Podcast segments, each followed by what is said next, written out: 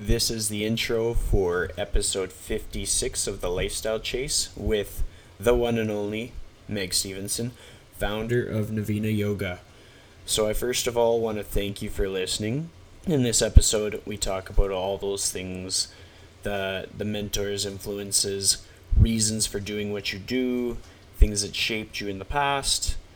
And honestly, it's it's a good one. So you should check it out. I know how biased that sounds for the guy that's like hosting the podcast, but it's a good one. But like give it a give it a shot. You won't regret it.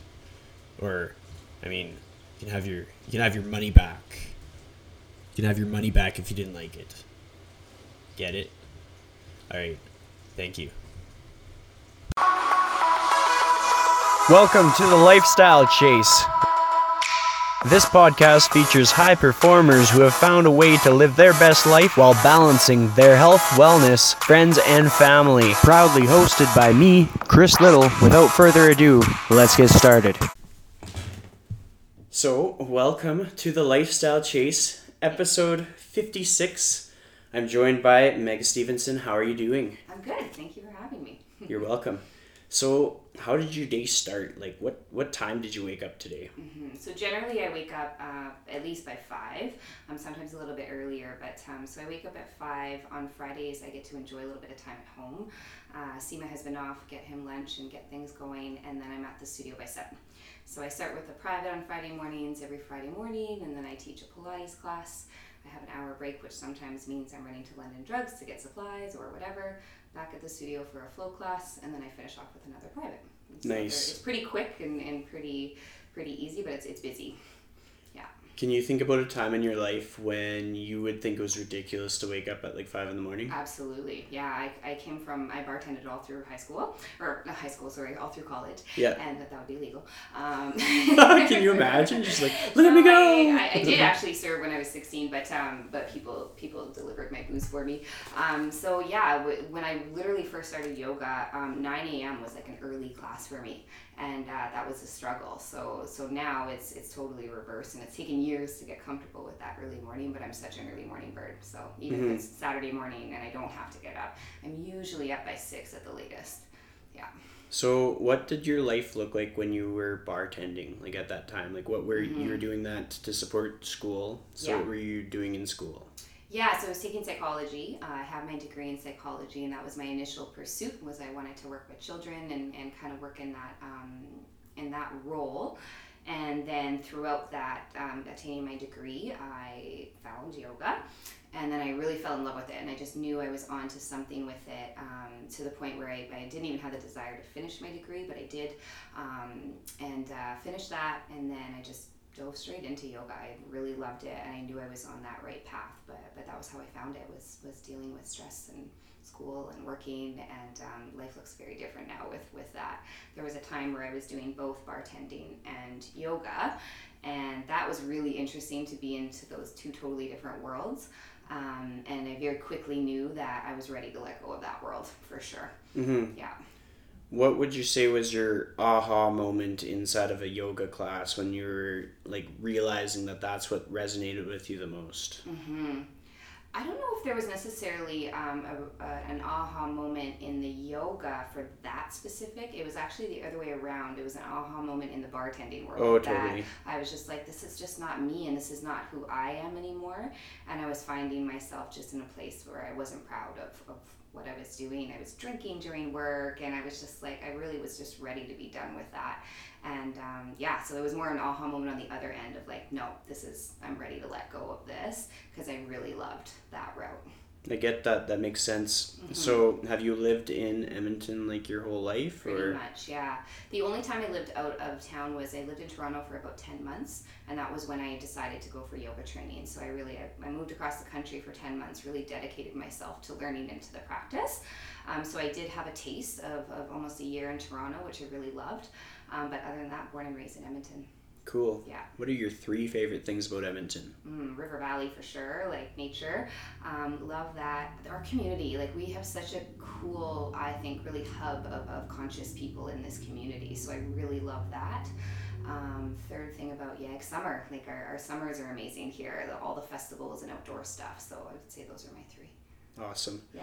When it comes down to, we're going to put this under the umbrella of yoga mentors. Mm-hmm. But if you could identify like four people that really stand out to you that changed how you do your practice or influenced what direction you took it, who would those four people be and what what was it that stood out about them?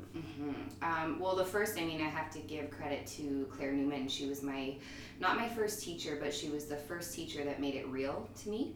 Um, very long story short, when I did move to Toronto, um, I actually, after that whole cert or, or that whole 10 months, um, didn't receive a certification. It turned out the school that I chose was not a very um, reputable school. Nobody ever did actually get certified. Um, and so I, I found myself at the end of 10 months coming home without a certification. It just defeated was like, doesn't even cover it. It's an understatement. So I came back home and was like, I knew I wanted to do this, but I had invested so much. And I thought, you know what? Gone this far, I might as well go just a little bit more and take a 200 hours. So the second, um, my school was really strict in Toronto. Like my teacher didn't cut her hair, she didn't do any of that, didn't shave her legs or anything. It was against that yogic tradition. Um, and so I really didn't feel authentic in that ability to be a yoga teacher. So I came back so conflicted, but there was just something so deep that I knew this was for me. And so I, I, I decided to go with it. Um, and it was at Lion's Breath at the time when Dawn owned that studio. And uh, yeah, Claire just like, it was like the first five minutes, I was just like, no, this is it. Because here I saw this beautiful human being who was real and authentic, and she dyed her hair and she was beautiful, and all of these things. And, and then I just knew right away that this is something that I can do and be authentic because she was she was just she made it real for me and really grounded it um, number two, the biggest shift for me, I guess the next shift would have been Baron Baptiste. I did a lot of his work and studied with him for a few years. I went to New York, went to Mexico, and I really liked what he. Um, there's a lot of you know kind of conflicting messages when it comes to his teaching, but I really loved his personal growth aspect and stepping up to the plate, and I really, really liked that self development aspect of what he did, and and really um, liked and resonated with not so much the power yoga. Initially, I did because I was very, very aggressive in terms of my movement. Um, that shifted over the years, but uh, I do have to give him a lot of credit in terms of um, he changed the way I teach for sure. Um, four of them in total. I really like.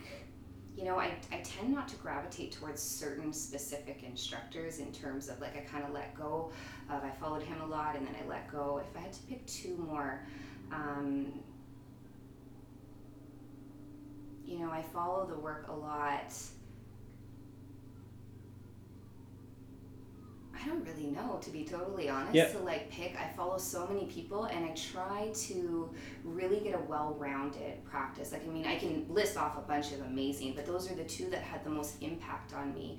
And um, I guess I could say for sure Vishva. Um, he's from India, and I met him here actually and trained with him there.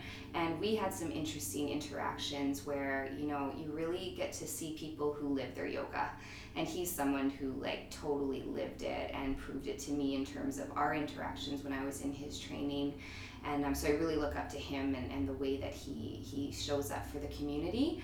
And um, if I had to pick a fourth, you know, I would I really love, you know, people like Ryan Ryan Leier. I'm sure you've heard of him.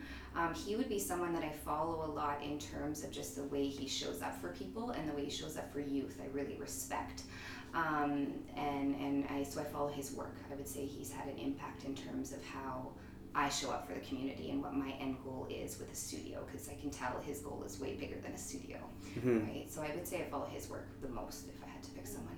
That's cool, and it's I like that you kind of like pushed through and came up with your four people because like I pull those numbers out of the air. I'm like ah four today. That's my theme. yeah. But like when it comes down to aligning with people, Mm-hmm. it's usually based on on like core values and stuff. Like so if you could list off your core values and it doesn't matter how many there are for you, but like what stands out for you? What is like the things that people can't mess with those values of yours? Um, the biggest one for me is authenticity. Um, that's a really, really big one for me.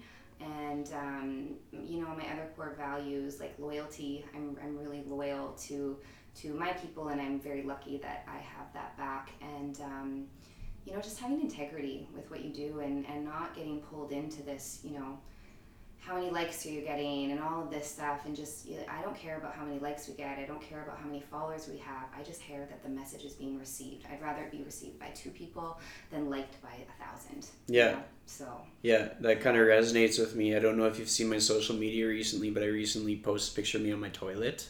It's just see like, that one no. just like a selfie on okay. there it's just not it's not to be like ignorant but it's just mm-hmm. like take it easy on like trying to always impress people because when it comes down to your true impact, mm-hmm. it's going to be people that you can actually interact with. Like we I don't have a bot that can answer thousands of messages, so it's not going to matter if I have a mm-hmm. hundred thousand followers. Realistically, it comes down to the people that I'll see in my day to day life. Maybe maybe it's people that I chat with online because I like like anybody else, I'll have a network with people that aren't a drive away and mm-hmm. I'll have them on my social media. But like really at the end of the day, when it comes down to like you'll see people they take their break from social media and mm-hmm. that that's great. But sometimes it comes down to the fact that they've allowed themselves to drift far away from from their core values and like what matters. And so I just think, well, if if I can do something as blatant as like I'm properly dressed, hovering over my toilet, then people are like, okay, they're like, there's no question. This guy is not trying to impress anybody. Exactly. like, yeah. And I think that's important because people 100%. need to understand that you can truly be yourself mm-hmm. and you can actually have like a successful business Absolutely. while being yourself and you get so much more out of it. Mm-hmm. Yeah. No so, question. what's something that you take the most pride in with your yoga business? Um, that that that we are authentic. Yeah. We are really local because, you know, I went back and forth and had the opportunities over the years to partner with people or franchise and things like that. And just none of it felt right for me. I, I just kept feeling like there was something different about my training and my, you know, that development and that psychological aspect that I really wanted to implement in the practice. And I just wanted to do it in a way that felt right for me. Power yoga didn't feel right for me. I'm, I'm very appreciative of what I'd learned from that practice, but it just didn't resonate. Um, and I just, I find that I, I really like to do things my way and I like to play with that and, and, and not really have any parameters around what I can and can't do.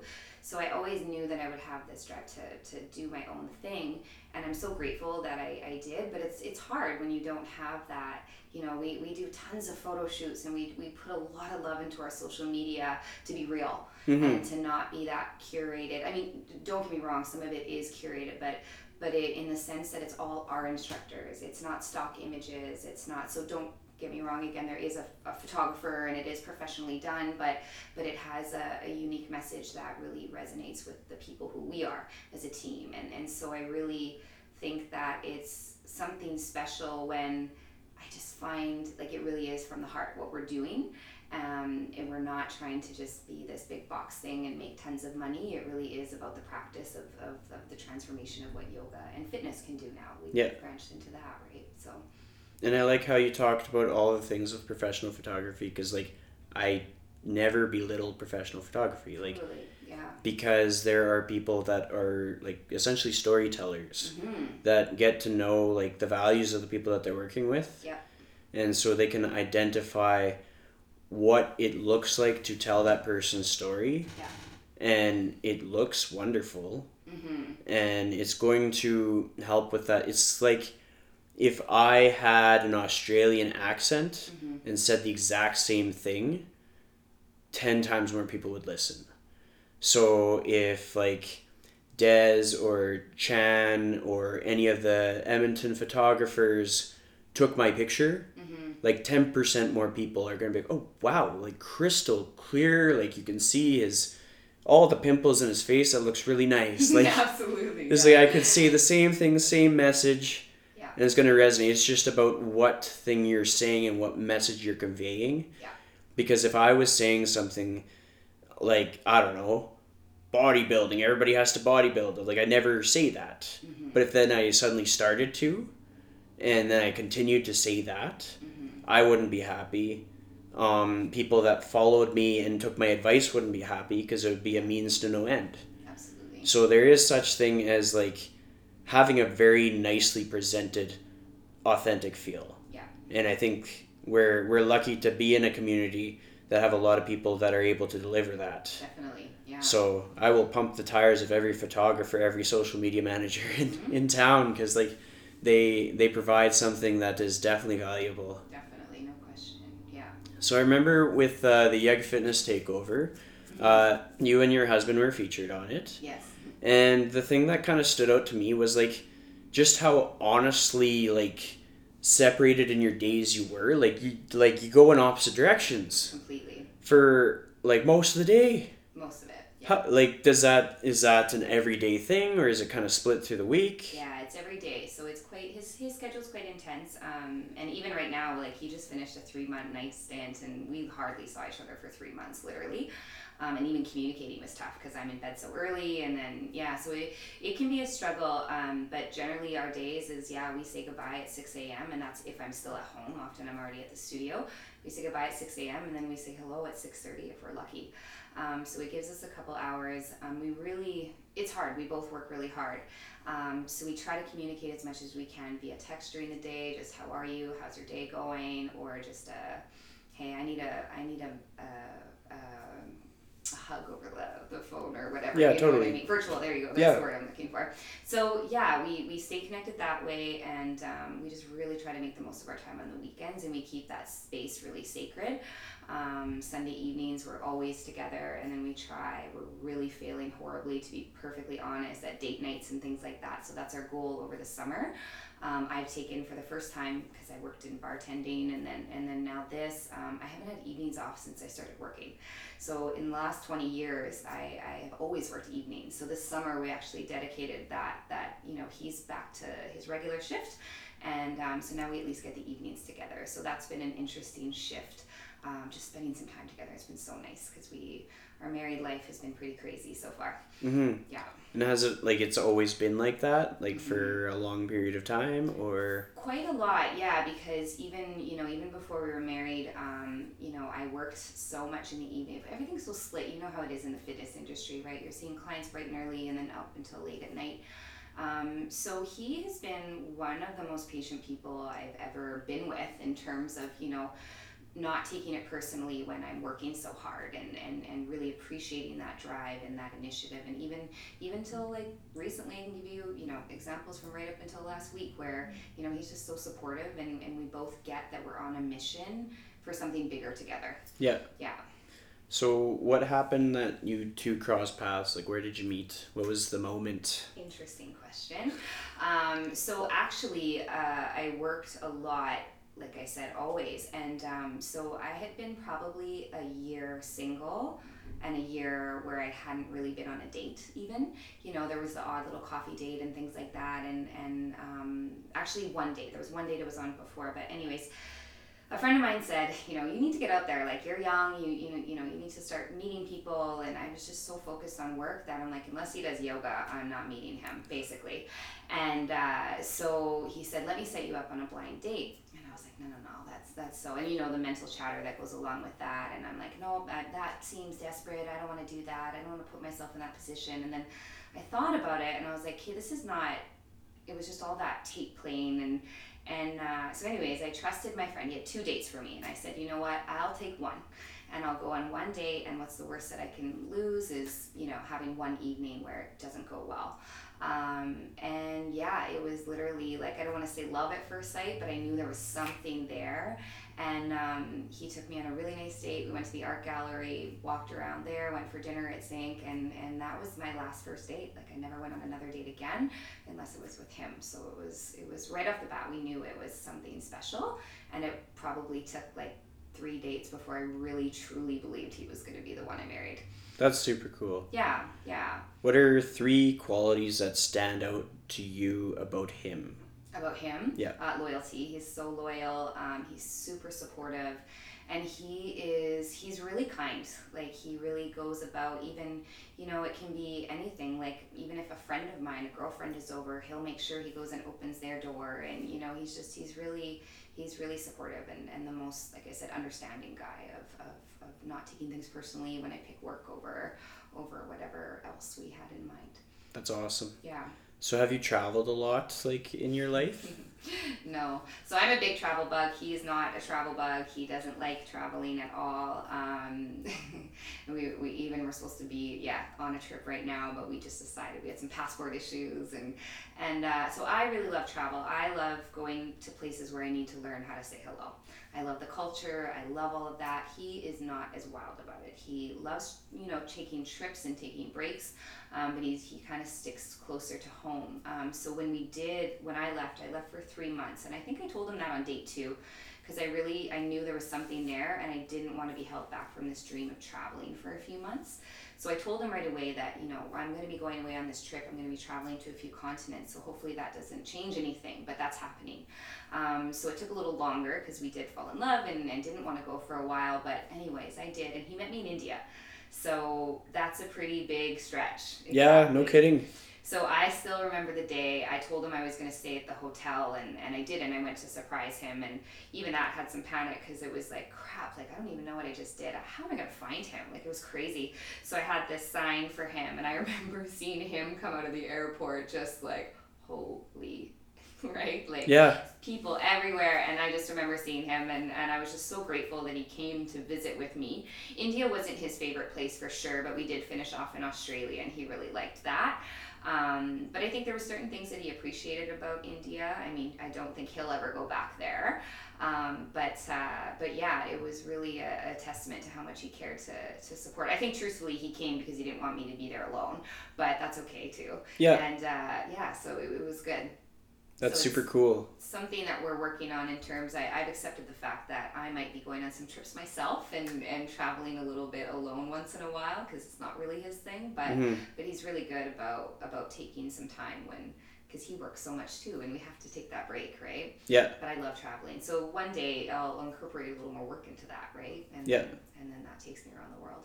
I think that's the cool thing about like the yoga world, mm-hmm. is because it's so conducive to travel. Like. Absolutely being a trainer is not much different. There's seminars all over the place. Yeah, exactly. And it's it's neat because you're when you're in the fitness industry, it's not because you're looking to make money. Mm-hmm. Not to say that you can't, mm-hmm. but it's just that is that can't be your motivator. Yeah. Or else it just won't work. Yeah. And it's just helpful that you can build in like the seminar costs and all that stuff and like Absolutely. sometimes you can claim aspects of that to make it so that your work is kind of your play mm-hmm. and target it so that the specific things that you're going to do are people that like make you feel better Absolutely. like i went to a fitness summit and i talk about it so often but that just alludes to how cool it was mm-hmm.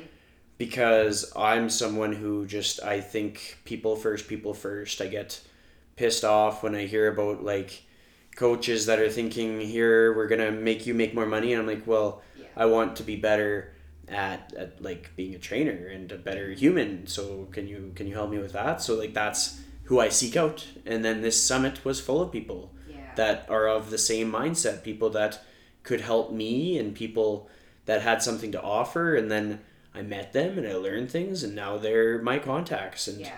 that's just like that's what i gravitate towards mm-hmm and it's not to say that a person that wants to build a successful business with multiple locations needs to do what I do because they're going to have their thing. Yeah. But it's like the options are out there to find your fit. Totally. Just like there's all the different kinds of variations of yoga. Mm-hmm. Which brings me to my next question. Yeah. What is your favorite way to do yoga? My favorite way to in what way? Like like, like do you like to do style? the style, I guess. Style? Yeah. You know, I don't know if I really have a favorite anymore. Like I used to have a certain way. Um, it's so different because my yoga changes like every day. Some days it's really restorative and it's what I need. My my focus now is more so on trying to slow down. Um, so I got really really fascinated with yoga nidra for a while, and I really like that. Um, but I also am still like crave that physical movement as well. So I really couldn't say I have a favorite.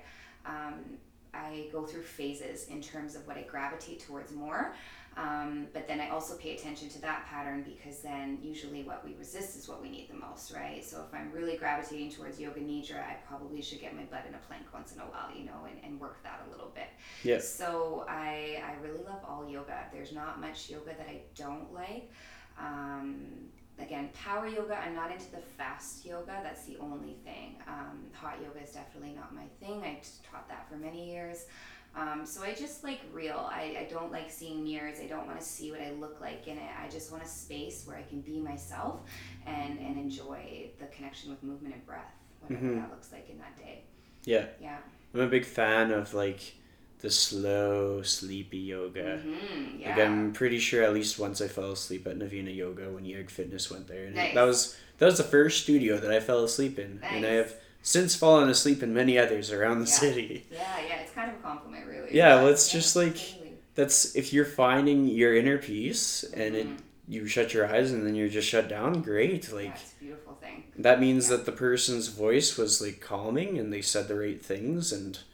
You're getting your reset that you came there for. Exactly. Yeah. Yeah, and it just means you you need more rest, right? It's a good good indication that, Yeah, that like- if you're falling asleep, and it's not a bad thing. It happens all the time. Yeah, Uh, people even snore sometimes. Like I, I literally don't think I got through a yoga. I still fall asleep to this day when I do yoga nidra. I have to prop myself up a little bit because if I put my body in that horizontal position, it's like that message. Okay, you can close your eyes and you can sleep, right? Well, I like how instructors will be like, in order to not fall asleep, grab one of these to to prop yourself up. I'm like, no way, I want to fall Right. asleep. Like I came That's for a reason. for, Yeah. yeah, like That's awesome. this is like the most chillest nap ever. It's got the music I like and Totally. Yeah. comfy floor. yeah, yeah, I love I love that style for sure.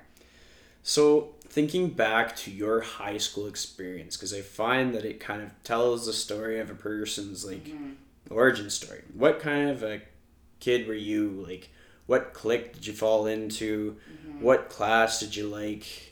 Yeah, it's interesting. So when I was young, I, I was a dancer for most of my life and really loved dancing. Um, so I did that. That really took up most of my extra time when I was young, young. Um, I did all kinds of different styles, and then when I got to 15, I that's when I got my first official job. Uh, I played basketball in junior high and high school, and I really loved basketball. Um, and so it, was when I was 15 that I that I chose to choose work in basketball and let go of dancing. Um, and that was really tough for me. It really becomes part of your life when you're really in it so much. So that really, um, really kind of shaped my childhood a lot. I, I was in lots of competitions and things like that. Um, and then when I quit that, you know, I never didn't like school, but I didn't really like it. You know what I mean? I, I didn't excel at it. I had to work really hard at it. Um, even all through my degree, I, you know, I really had to work hard to retain all that information. I had color coding processes. I had all of these things. So I, I didn't really like school. Now I love it and I love learning, but it just wasn't there for me. I was ready to work and I was ready to move and, and I really just wanted to achieve things, I guess. Like I was really driven right from that 15 age or age 15. Um, I had a really close group of girlfriends that I'm still grateful to say that we're still friends. So they were my heaviest influence. Um, I had one person really outside that circle that I spent a lot of time with. Um, and he was my best friend pretty much all through high school. So I spent a lot of time with him. Um, and he was a really funny guy, so he kept me really like lighthearted and and you know I had a lot of fun with that. But but for the most part, those girls were our were our, our solid crew, and, and they were pretty much the most that I spent my time with. Yeah. So, is there anybody in your life that, like, no matter what's going on, you have to keep in touch with them, like, weekly or anything like that? Yeah, it's interesting because you know up until probably two years, well, no more than that now, we were really good at like we met like almost once a week. It was crazy until our thirties, um, and then once we hit our thirties, we started to you know everybody was now on kid two or even kid three, and and so the beautiful thing about our friendship is that you know we can we can meet now maybe once every two three months really is is, is a more realistic number that we see each other and it's just like we didn't skip a beat you know Mhm. it, and there's nothing taken personally. We all have our own lives. Um, we know that if we need each other we're there for each other in a heartbeat but um, yeah, it, it's an interesting interesting thing. We we there's no question. It's not a time thing anymore. It's just that we we do have to see each other. So we have to work at it a little bit more now because before you know it, the summer will be over. But um, it is really interesting because I find too much we rely now on social media. Like, oh yeah, I know what's going on in your life, and it's like, Yeah. no, you don't. Exactly. You have no idea. You're seeing those highlights, and I'm really happy for you of those things. But really, how are you? What's Mhm. going on in your life? And that's where we we take for granted that oh, I know what's going on in their world. No, we don't. You know, so it's it's taking that time to connect and really like ask like how are you? So I'm getting better, trying to get better at that with some of my friends, um, and and really just connecting because it, it's going so fast and it's so busy and I'm, I'm seeing these kids now they're kids some of them are nine years old it's crazy you know they're growing up so fast and we're missing a lot of that so so it's just connecting on a regular basis is it's a commitment it's, it's challenging and that's silly almost you know Yeah. we're so busy all the time so so trying to take that connection of really like no how are you what's going on Yeah. Yeah. Sometimes I like to just uh, throw something at a person like, "Hey, what are you doing this week? Do you have time?" And like it I'll have like a, a thought that maybe this would be a great time for them to, to meet up for a visit. yeah But maybe I'm wrong. Who cares? mm-hmm. Like maybe they don't need to visit with me, but I'll visit with them anyways. yeah and it's just because what what what's gonna go wrong if you're wrong? What if they were like just saturated with social engagements that week? Who cares? Yeah.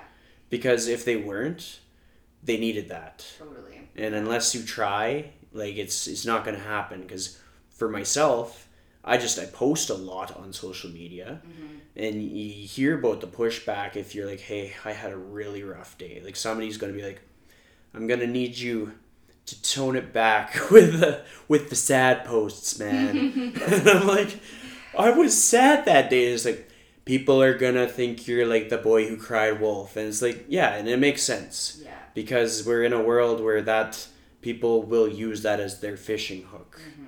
And they're like and i'm rolling out my new program uh, group group uh, exercise program.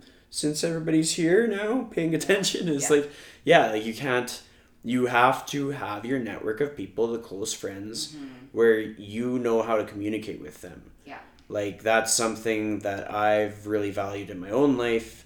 Whereas like I have like I don't know, like my MySpace top ten, like my my people that I just I know that I can be just blunt honest with. Like hey, like six clients canceled this week, and only have this many, or like what something like that, where it's like this is when the shit has hit the fan, mm-hmm. and this is me telling you that the shit has hit the fan yeah and it might just be that I have to tell you, mm-hmm. but here I am, please answer.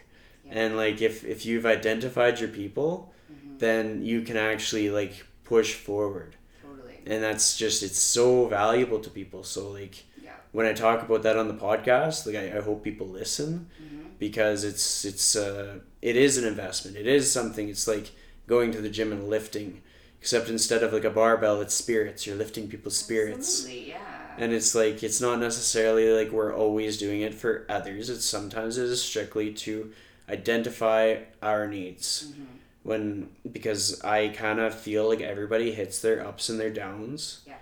and if you can assess okay um, this is a sad time and you know who helps you then you go and you seek them out because sometimes that's what you got to do. Absolutely. And on the topic of the ups and the downs, because we need to adjust these things in our life, like what what is a time when it was just like really really tough for you? Question. Um, so I would say recently the hardest time actually for me was uh, the second year that we were open. Um, so just a year ago was probably the lowest point that I've been in a long time. And it's interesting because people would ask, you know, like, how's the studio doing? How are you doing? And when I would say anything less than great, people would be like, what? Like, what, what do you mean? Life's not amazing right now? Like, what, what do you mean? And it was it was just like I would have this honest answer of like things are tough right now. Things are hard. It's hard to build a brand. It's hard to get your name out there. And people would just not understand and it was like they almost they didn't want to hear it. They're like oh okay well and you could feel that immediate shut. And it's like okay so if I'm not pretending or I have to pretend to be always happy always this otherwise I'm only received a certain way. And I found last year really challenging because you know you're you're following it really is a roller coaster like this whole entrepreneurial journey journey right? You know and you i think it's interesting when we're positive minded people that we feel like we always have to find the positive in things and sometimes we have to feel the shit and we have to feel those feelings and we have to feel you know what's going on and honor that other than repress it right? Because we we really do kind of no, we're okay. I, I, know better, right? I know better. Or even just like we're so privileged as, as to where we are in the world, we should never be unhappy. And it's like, no, you're real, you're human, and we all have to go through these things. Um, so last year, I think truly I did a lot of personal work with it as to like, why is this happening? I'm following my dreams. And you see this, we weren't at the success part yet, but you see this with super successful people that are, you know, depressed or even worse, taking their own lives. And so I really did a lot of personal work and I found that everything I did was just about serving my team, my community, my students, my everything. And the more I put the priority about building that, because there was definitely a level of guilt. If I was sitting at home, I was like, I should be working on something, I should be doing something. Um, the more I made other people a priority, subconsciously I didn't realize how much I was degrading my own self worth. And I didn't really realize it until I found out that I had none left and I was so down in the dumps last year. It was about a year ago. It was actually literally probably about a year ago now. And I just really I couldn't get myself together and I knew I was on a really bad path. So I started making the commitment of just coming back to what I preach and taking time for myself, taking breaks. I'm getting better at that. I'm still working at that. But um, that was like the worst, the hardest. You think, you know, year two, because year one was all this adrenaline and you're just on the high of like, this is my space. Every time I came in, it was so exhilarating, right? Um, so yeah, last year was definitely the hardest for sure. Um, aside from like losing people in my life and, and people like that, that was that was the hardest. It's crazy, and like I I have experienced that whole like oh so how's business doing? You're killing it. You're killing it. What, you know like. uh cancellations mortgage still happens though and car payments totally, and it's like right? and like the funny thing and maybe not funny, but it's just like you know the expression trust the process. Mm-hmm. If you're like really good at trusting the process, and you have to have like some crazy courage to actually full on commit to it. 100%. But it it does work out. Mm-hmm.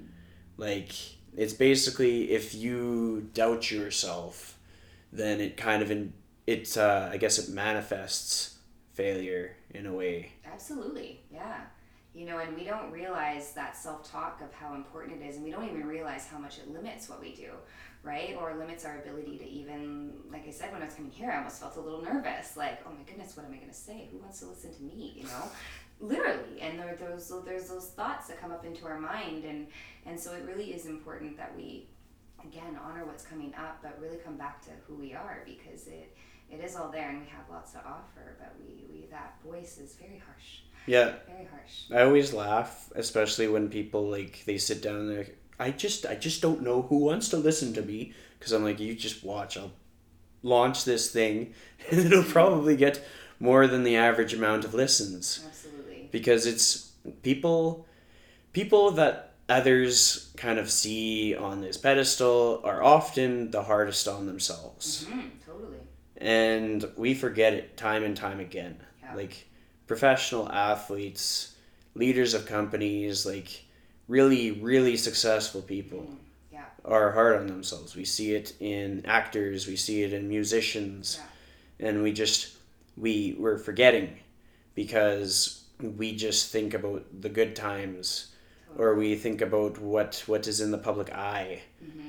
And so that's why you almost have to take it and internalize that so that you can realize that when we are feeling self doubt, mm-hmm. we're no different than anybody else. And when we're failing, yeah. we're not the first person to ever fail. Exactly. Like when we're when we're feeling like dumb about something, I'm pretty sure everybody's felt dumb about something Absolutely. or made a mistake. It taps into all those limiting beliefs, right? And yeah. And that's what we really try to teach, like with our yoga in that development sense, is that like our mind just gravitates towards this all or nothing approach, right? So it's like as soon as we feel self doubt that is like completely embodying everything we do and we're questioning everything. But you know you can you can feel fear and courage at the same time. It's just a matter of like learning to play with that and, and like recognize what's going on and tap back into yourself so that you're not letting that limit you. Because i think that we are we're so limited by our thoughts because we, we listen to it and we accept it as true whether we're aware of it or not. And i wasn't aware as to how much i was downgrading my own worth by just putting myself out there for other people right and there's there's a lot of power in in saying no i need that time for myself mm-hmm. and you literally are like giving yourself that time and that reassurance that you're worth it, really, that you're worth that time and, and that you are enough. But it sounds so silly, but you have to keep coming back to that because we get so caught up. And then again, social media, we look at these highlights and we feel like we're doing good, and then we're like, oh, well, I'm not doing that good, or whatever, right? Yeah, like it yeah. pulls you right out of that space. So, so it's really important. Totally. Yeah. And like, I guess the authenticity part comes back because sometimes, sometimes I'll think about you know, some people seem to not really resonate with messages that I put out, and it's like, oh man, like, did I did I say something that upset somebody? Mm-hmm. But then sometimes it could be just because of my style of kind of encouraging people to better themselves it could be like causing them to think of what what are they doing why can't they do that but then it's they're not understanding that i have to push that because I am truly manifesting my own self development. Mm-hmm. That if I wasn't so like I started out as someone who worked in a job where I didn't work with people, like it was a warehouse job, and like I know I bring that up a lot, but it's just everybody has like their their starting off story. Everybody started as someone different than what they are today, even even if they were kind of on the same trajectory. Like some people, they know from age sixteen that they were going to be a teacher mm-hmm. and then they're like in their 30s and they're still a teacher but they still had like their highs and their lows mm-hmm. and like unless unless you're able to identify what what allows you to push forward yeah. then you can't push forward no.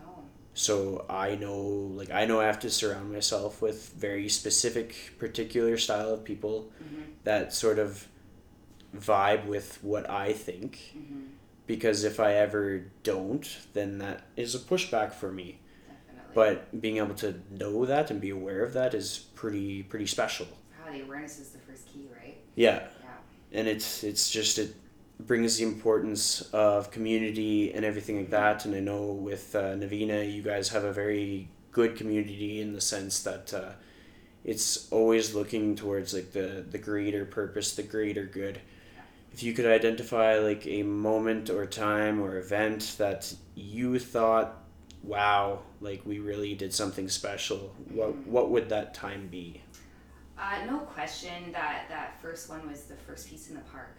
Um, so that was in my travels. Uh, i was i finished my travels in africa and in kenya. And there's this great organization called the africa yoga project. So i became an ambassador for them and within that um, acceptance, I, I, I, committed to raising $10,000 for this organization. And essentially that became my room and board while I was there. And, and so that's how Peace in the Park actually started, was it was all about this development of um, creating peace through yoga. So when I had it, I remember the first year we had it at Louise McKinney Park, and my goal was, you know, to raise as close to ten thousand as I could within it. And then I, I, I did a lot of bottle drives and all that kind of stuff to make up the difference. But long story short, here I am with my own mission to help something way across the planet. And the amount of people that showed up with such love and continue to now um, with that event, I just right away was so touched by something that people would be so supportive for something that has nothing to do with them. It has nothing to do with our community um, in terms of Edmonton and, and Alberta. Um, so they were so supportive and just so helpful that I was so moved. I, I had to hold back tears that whole time. Um, namaste, literally, I was literally tearing up because I just couldn't believe how many people showed up for supporting my mission. So I committed that year that every year we're going to do this, but support locally. Um, so there was no question that that shift and then the way that AYP actually operates their business has has really inspired a lot of why we do what we do for the community. That's awesome. Mm-hmm. And as someone who's sort of like the leader in your yoga community, you would have probably seen a lot of people come into the community and leave the community, or sometimes they enter as as one kind of they they present a certain aura or energy and then it completely changes. Mm-hmm. Can you tell about an experience where you just were completely floored by by a change that happened? Witness, like witnessing Yeah, it. yeah. Um, there's a, quite a few I have, um, but there's that light that literally you experience in anything in the fitness world. Um, that realization of feeling or that, that realization that you are able to do something that you didn't think you actually believe that you could do. Um, one of the, the biggest um, examples that I have was when I was teaching 40 days. This was probably almost 10 years ago because it was at the studio in Terwilliger. And um, there was this lady who, she was probably in her mid 50s in the program. And you know, when you do wheel and you go into that back bend, there's there's so much. I always explain to my students that it's so mental holding you back. And for some reason, it's something about wheel because we associate it with kid like when my body was really mobile, when it was this, when it was that. Um, so she had accepted she's never going to do that posture. And you know, to a certain degree, you don't push people in that sense, but you want to open their eyes up to the fact that it's possible. So, you know, through that program, we talk a lot about development. And I remember we were workshopping it one day, so I was walking around and I out of the periphery of my eyes, I saw her literally. She was in bridge, so her arms were down. She wasn't going for it. She looked side to side and just was like, poof, put her hands down, popped right up, screamed, yelled out loud in the middle of the class, and then just came back down because she could not believe what she was capable of. And to see that literal light, and I saw every part of what was going on in her mind, and it was so cool to see that. And and just that was one of the so simple, but just like holy crap, I did it. And just that empowerment that came along, and literally the light, like you saw the light in her light up, and that was one of the most um, very quick like instances that that it really shifted her. You could see it. I like that. Yeah. And it's yeah, it's just with with anything you see the most simplest thing, but what effect it has. oh, she was so empowered. And again, I, you know, it, it's it's just something so cool to watch, and it's the most rewarding thing, and what I love the most about this this job. Yeah. Yeah. So if you could strategize out your next like five years, hmm what would be like some things that you'd be striving for or they're like bucket list goals and this can be within yoga or just within life or whatever you want it to be Um, so, know, in terms of Navina, I definitely have some some goals within the next five years that, you know, our goals are really focused around the community, and um, so we are trying to build in a way where we can help more of the community. So we work with several karma programs, um, and I would like to be working with more nonprofits within the next five years. Um, my goal is that every teacher within our within our studio has an outreach class because there's nothing like working in those situations that make you grow as a teacher. Um, so you really like when I worked at the Compassion House for years, I volunteered there, and that was the only class I would never cancel, and I never got paid for it. I just volunteered, and that was the one that meant the most to me. So I want to be able to provide that for our teachers because it's just the best way to grow. Um, and then obviously it helps the community. So we want to be offering this transformational practice anywhere we can go and the people that need it the most. Um, in terms of me, I, I, really do have some plans with my previous business. has been back burner for a while, um, but modern yogi is something that I'm working towards. There's a couple bucket lists with that. Um, one day, I don't know why, but I have this idea of wanting to really put my method into a book. Um, I don't know what that looks like just yet, but that's definitely a maybe 10 hope, I would yep. say. Um, and we do hope to start a family over the next little while. We don't know when, and when, when the time is right, we will. So when that happens, that shift, um, I really want to be able to be an active mom in terms of working, but also just really be there for my kids is, is kind of the goal, and my, my husband, and, and have that family mm-hmm. family time i like those goals they're good Yeah. Because like- travel more. Totally. where's a place that you would travel like if you just had to pull the trigger and like book the ticket right now Yeah, um, well, it's where we're supposed to go. Uh, Portugal, I really want to go there, and I have some great family there too. But that would be if I could go tomorrow, I'd be in Portugal. that's awesome Yeah. what what aside from family stands out about uh, portugal You know, it's just it's it's old Europe. It's so beautiful, it, and it seems to be. I don't know because I've never been there. I've just seen pictures and, and and from what I've been told, but it's just this almost untouched slightly in terms of the heaviness of tourists. I know they get tourists in the summer and they are busy, but it just doesn't seem as intense. Whereas when you go, you know, I've been fortunate to go to places like Rome and things like that, and it's just it can be almost overwhelming. Um, and I just find that it's Portugal just has so much to offer in terms of the culture and and serenity, almost like it's peaceful, and Yeah. it's quiet. Yeah. So yeah, yeah.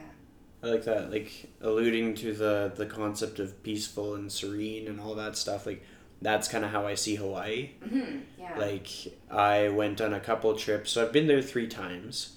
But the very first time I went with uh, three friends, okay. and we rented like a jeep, hmm and the plan was to go tenting, and then we forgot to fly for the tent, and then so we stayed one night with like just the open, like the open roof or whatever, and I was like, oh yeah, this is cool, but then like the next few nights we didn't even well I guess the first night, we couldn't find a site like the plane flew in at like nine p.m. or something then it's dark and like.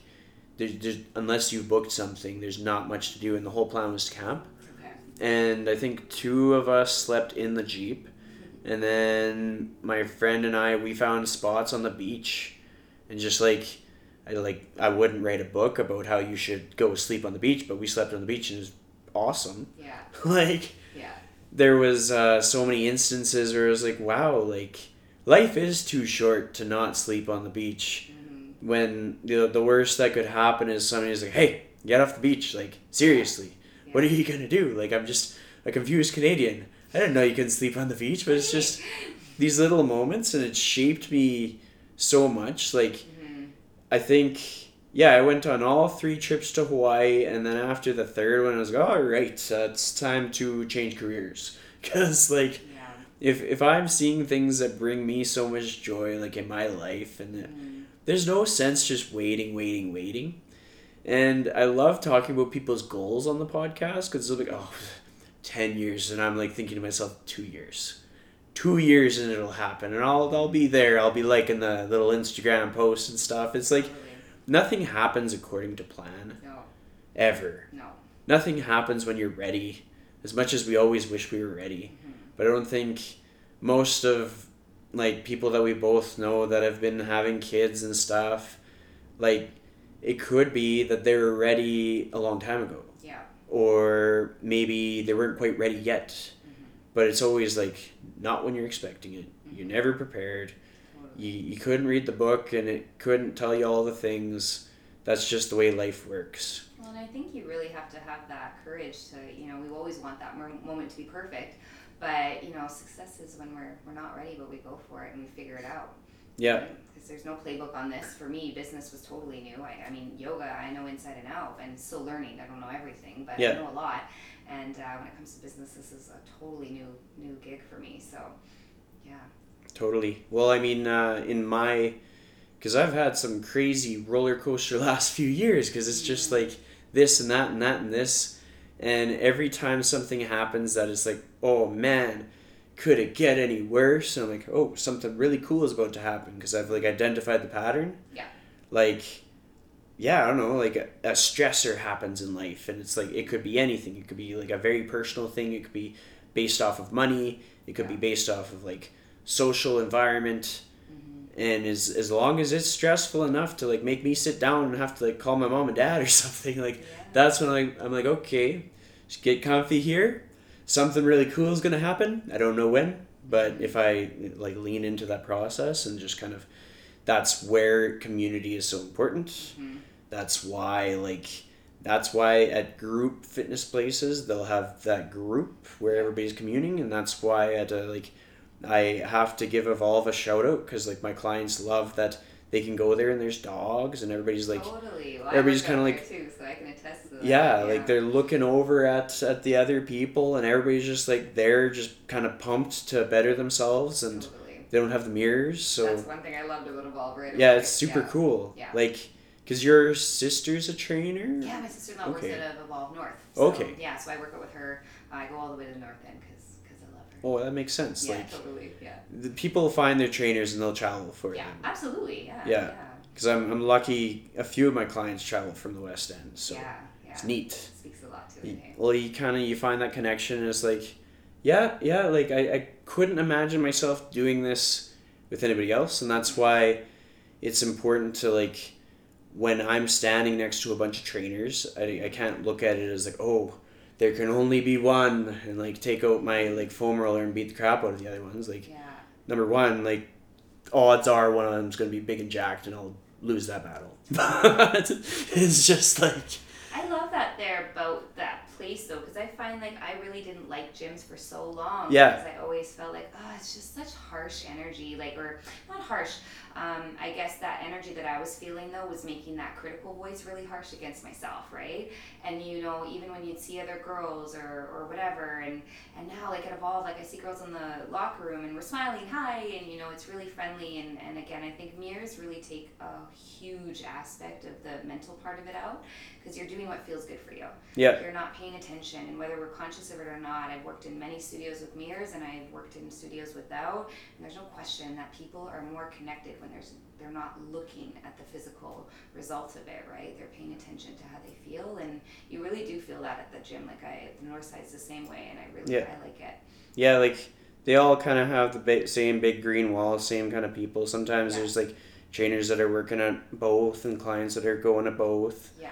And like there was one thing I overheard. I was just like sitting on the bench waiting for my client. Somebody walks in and they're like, "I have never felt such good chi, such good energy in a gym." And I'm like, "Damn! If that's not a testament to like gym atmosphere, I don't know what is." Like, I know, right? totally. and then this big fluffy dog walks by, and I was like, "There we go. That's that sealed it. Sealed the deal." Literally, how can you not smile when there's a puppy right by you? Exactly. Yeah, totally.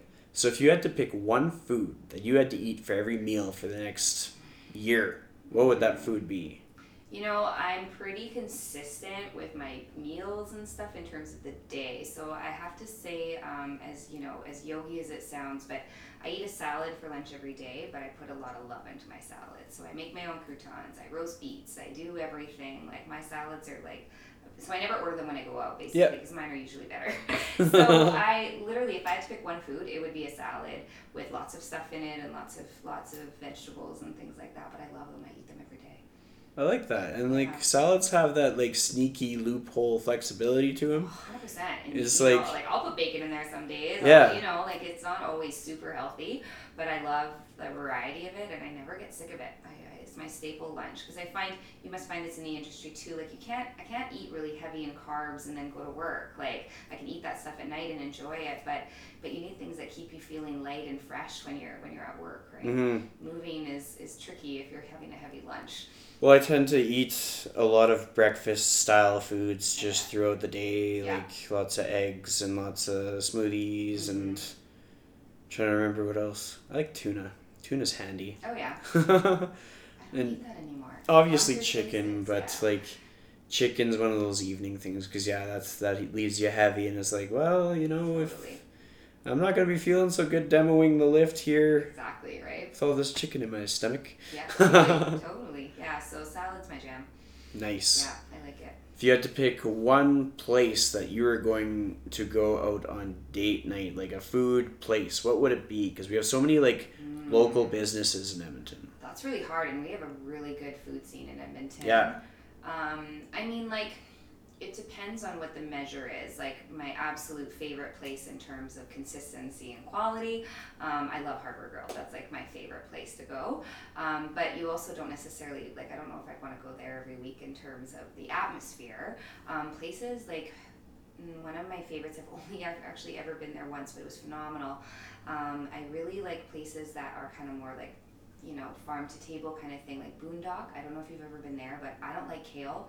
And their kale salad, eh, yeah, the, the salad girl doesn't like kale, but I don't, truthfully. Yeah. And their kale salad is incredible. Like, literally. Um, I'm very passionate about supporting local, so Yeah. I really do try to stay away from kind of like, or not stay away, but I just, I'll always choose to go to these places because there's so much love and you feel that energy Yeah. and that passion in, in those kind of more local spots. Well, it's it's really cool because I've been lucky to be able to speak to some of the owners of, of some of these places, and it's mm-hmm. I would know something about their story before, but then you kind of you kind of get an idea of like where they came from, and it's mm-hmm. all of a sudden you're you're seeing Christina Botello on the billboard when you're driving to work or something, and it's like, yeah, like that's my homie up there, like. Absolutely. Absolutely. she yeah. worked really hard to get And there. You know she worked hard Yeah, it. like- I don't even know her, and I'm proud to see her. It's it's crazy and Yeah. then you walk by these businesses like that's what i really like about opening up my network to other people Mhm. is because i can go for a walk down downtown and like it really means something to me when i'm like walking and seeing Yeah. local businesses and stuff Yeah.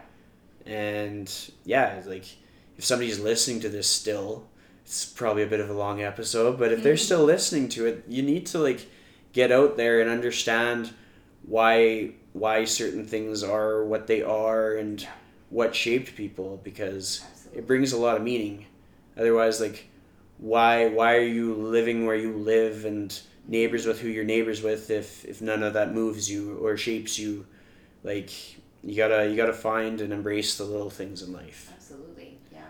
So i have one more question for you and it's the one that i ask all my guests Okay.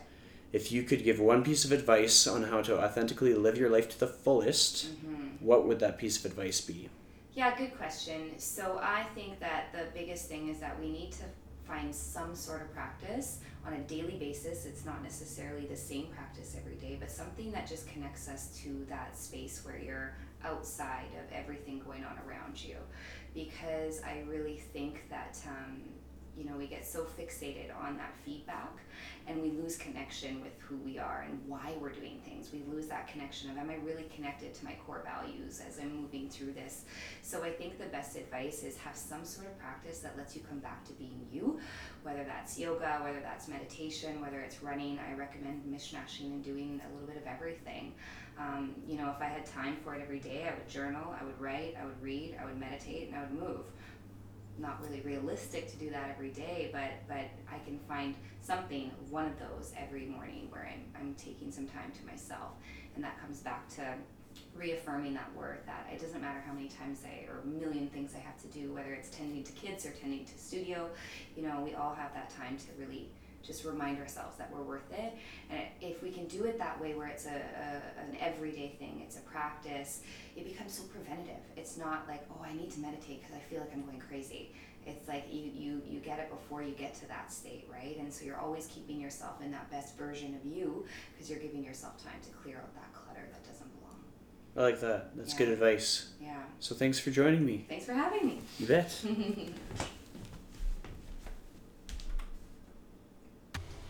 All right, everybody. Thanks for listening.